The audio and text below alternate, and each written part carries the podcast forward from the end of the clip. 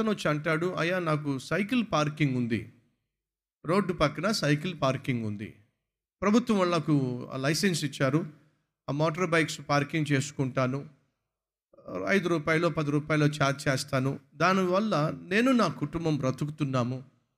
అదేమిటో వాడు నాకు శత్రువు కాదు, వాడికి నేను ఏ హాని చేయలేదు, నా ఎదురుగుండా ఉన్నవాడికి నేను ఈ పార్కింగ్ చేయడం ఇష్టం లేదు, కాబట్టి ఎన్ని సమస్యలు తీసుకొస్తాడో. మరొక సహోదరుడు వచ్చి అంటాడు, ఓ చిన్న టీ టీ బండి పెట్టుకున్నానండి, ఈ రోడ్డు వైపున నేను టీ బండి టీ బండి పెట్టుకున్నాను, ఆ రోడ్డు అవతల మరొకడు టీ బండి పెట్టుకున్నాడు, అదేమిటో నేను ఇక్కడ టీ బండి పెట్టుకున్నానని చెప్పి ఎలాగైనా ఇక్కడి నుంచి నన్ను తీసేయాలి, కదిలించేసేయాలి, ఇక్కడి నుంచి నన్ను తప్పించేసేయాలి, ఇక్కడ నేను ఉండడానికి వీలు. ఎన్ని పన్నాగాలు పన్నుతాడు. ఎస్, ఇళ్లలో పనిచేస్తున్నా సరే ఆ ఇంట్లో నువ్వు పని చేయకుండా చేయాలి, ఆ అపార్ట్మెంట్కి నువ్వు రాకుండా చేయాలి, ఆ వీధిలో నువ్వు కనిపించకుండా చేయాలి అని ఎంతమంది పన్నాగాలు పన్నట్లేదు. అంటే ఇళ్లలో పనిచేసే పని మనిషికి కూడా అపాయం తలపెట్టే వాళ్ళు ఉన్నారు. నువ్వు ఉద్యోగం చేస్తున్న చోట నీ ఉద్యోగం ఊడిపోవాలి, నీకు ప్రమోషన్ రాకుండా చేయాలి, ఆ ఉద్యోగం నువ్వు స్థిరపడకుండా చేయాలి, నీకు గుర్తింపు రాకుండా చేయాలి, నీ జీతం పెరగకుండా చేయాలి, నీకు మంచి పేరు రాకుండా చేయాలి, నిర్దాక్షిణ్యంగా నువ్వు కష్టపడి పని చేసుకు నీ పని ఏదో నువ్వు చేసుకుంటున్నావు, నీ వ్యాపారం ఏదో నువ్వు చేసుకుంటున్నావు, నీ కష్టం ఏదో నువ్వు పడుతున్నావు, ఆ కూలి పని కూడా నీకు రాకుండా చేయాలి. చేసి వినండి, నువ్వు ఆత్మీయుడు అయితే చాలు. వింటున్నావా సహోదరి సహోదరుడా, నువ్వు ఆత్మీయుడు అయితే చాలు.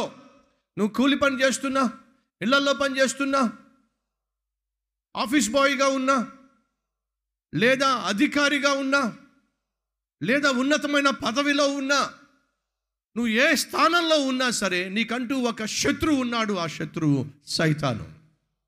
వాడి పని ఏమిటయ్యా అంటే నీకు హాని చేయటం, కీడు చేయటం. ఏదైనా కారణం ఉందయా అంటే నిష్కారణం. శద్రకు మేషకు అబేద్నెగోని తీసుకెళ్ళి అగ్నిగుండంలో పడేశారండి, కారణం చెప్పండి, నిష్కారణం. యోసేపుని తీసుకెళ్ళి చెరసాల్లో పడేశారండి, కారణం నిష్కారణం. దానియేలుని తీసుకెళ్ళి సింహాల గుహలో పడేశారండి, కారణం నిష్కారణం. పేతురుని తీసుకెళ్ళి జైల్లో పడేశారండి, కారణం నిష్కారణం. యోహాను యొక్క తల నరికేశారండి, కారణం నిష్కారణం. యాకోబును చంపేశాడండి హేరోదు, కారణం నిష్కారణం. మీరు జాగ్రత్తగా పరిశీలన చేస్తే నువ్వు ఆత్మీయుడు అయితే చాలు, నిష్కారణంగా నిన్ను బాధించటానికి, వేధించటానికి, విసిగించటానికి, నీ ఆత్మీయత పట్ల నీకు విరక్తి పుట్టించడానికి సైతాను కంకణం కట్టుకుని ఉన్నాడు. అదే సమయంలో మర్చిపోకండి, ప్రభు సెలవిచ్చాడు, మీలో ఉన్నవాడు ఈ లోకంలో ఉన్నవాడి కంటే బహు బలాఢ్యుడు అని దేవుడు సెలవిచ్చాడు. నిష్కారణంగా తన బిడ్డలు నిర్నిమిత్తముగా నిందించబడుతున్నా, నిర్నిమిత్తముగా హింసించబడుతున్నా, నిర్నిమిత్తముగా కష్టాలు గుండా వెళుతున్నా, ఖచ్చితముగా ఆదరించటానికి, ఆదుకోవడానికి నేను ప్రకటిస్తున్న దేవుడు సజీవముగా ఉన్నాడు అనేది వాస్తవం. ఈరోజు మీ జీవితంలో మీకు మీ నష్టాన్ని, మీ కష్టాన్ని కోరుకుంటున్న వాళ్ళు, పగబడుతున్న వాళ్ళు ఎవరైనా ఉన్నారా? యథార్థంగా, నీతిగా, ప్రభు బిడ్డగా నువ్వు జీవిస్తున్నప్పటికీ నేను ఏడిపించేసే వాళ్ళు ఎవరైనా ఉన్నారా? నేను భయపెట్టేసే వాళ్ళు ఎవరైనా ఉన్నారా? బాధ పెట్టే వాళ్ళు ఎవరైనా ఉన్నారా? అయితే వినండి, నీ నీతిని, నీ యథార్థతను నువ్వు కొనసాగించినట్లయితే, దేవుడు ఆశించినట్టుగా జీవించినట్లయితే ఏం జరుగుతుందో తెలుసా? ఎవడైతే నీ మీద పగబట్టాడో, ఎవడైతే నీకు నష్టం తేవాలనుకుంటున్నాడో, నీ జీవితాన్ని కష్టాలు పాలు చేయాలనుకుంటున్నాడో, నువ్వు కలిగి ఉన్నటువంటి దాన్ని నీకు కాకుండా చేయాలనుకుంటున్నాడో, వాడికే వాడి ఆలోచనలన్నీ వచ్చి పడతాయి. వాడు తీసిన గోతిలోనే వాడే పడతాడో. సహోదరి సహోదరులు, నేను ప్రకటిస్తున్న దేవుడు on time God, on time God. క్షణం కూడా ఆలస్యం చేయడు. తన బిడ్డల పక్షమున పోరాడడానికి, వారి పక్షమున నిలబడి ఆదరించడానికి, ఆదుకోవడానికి, అపాయం నుంచి తప్పించడానికి, వారిని స్వస్థపరచడానికి నా దేవుడు on time, on time God.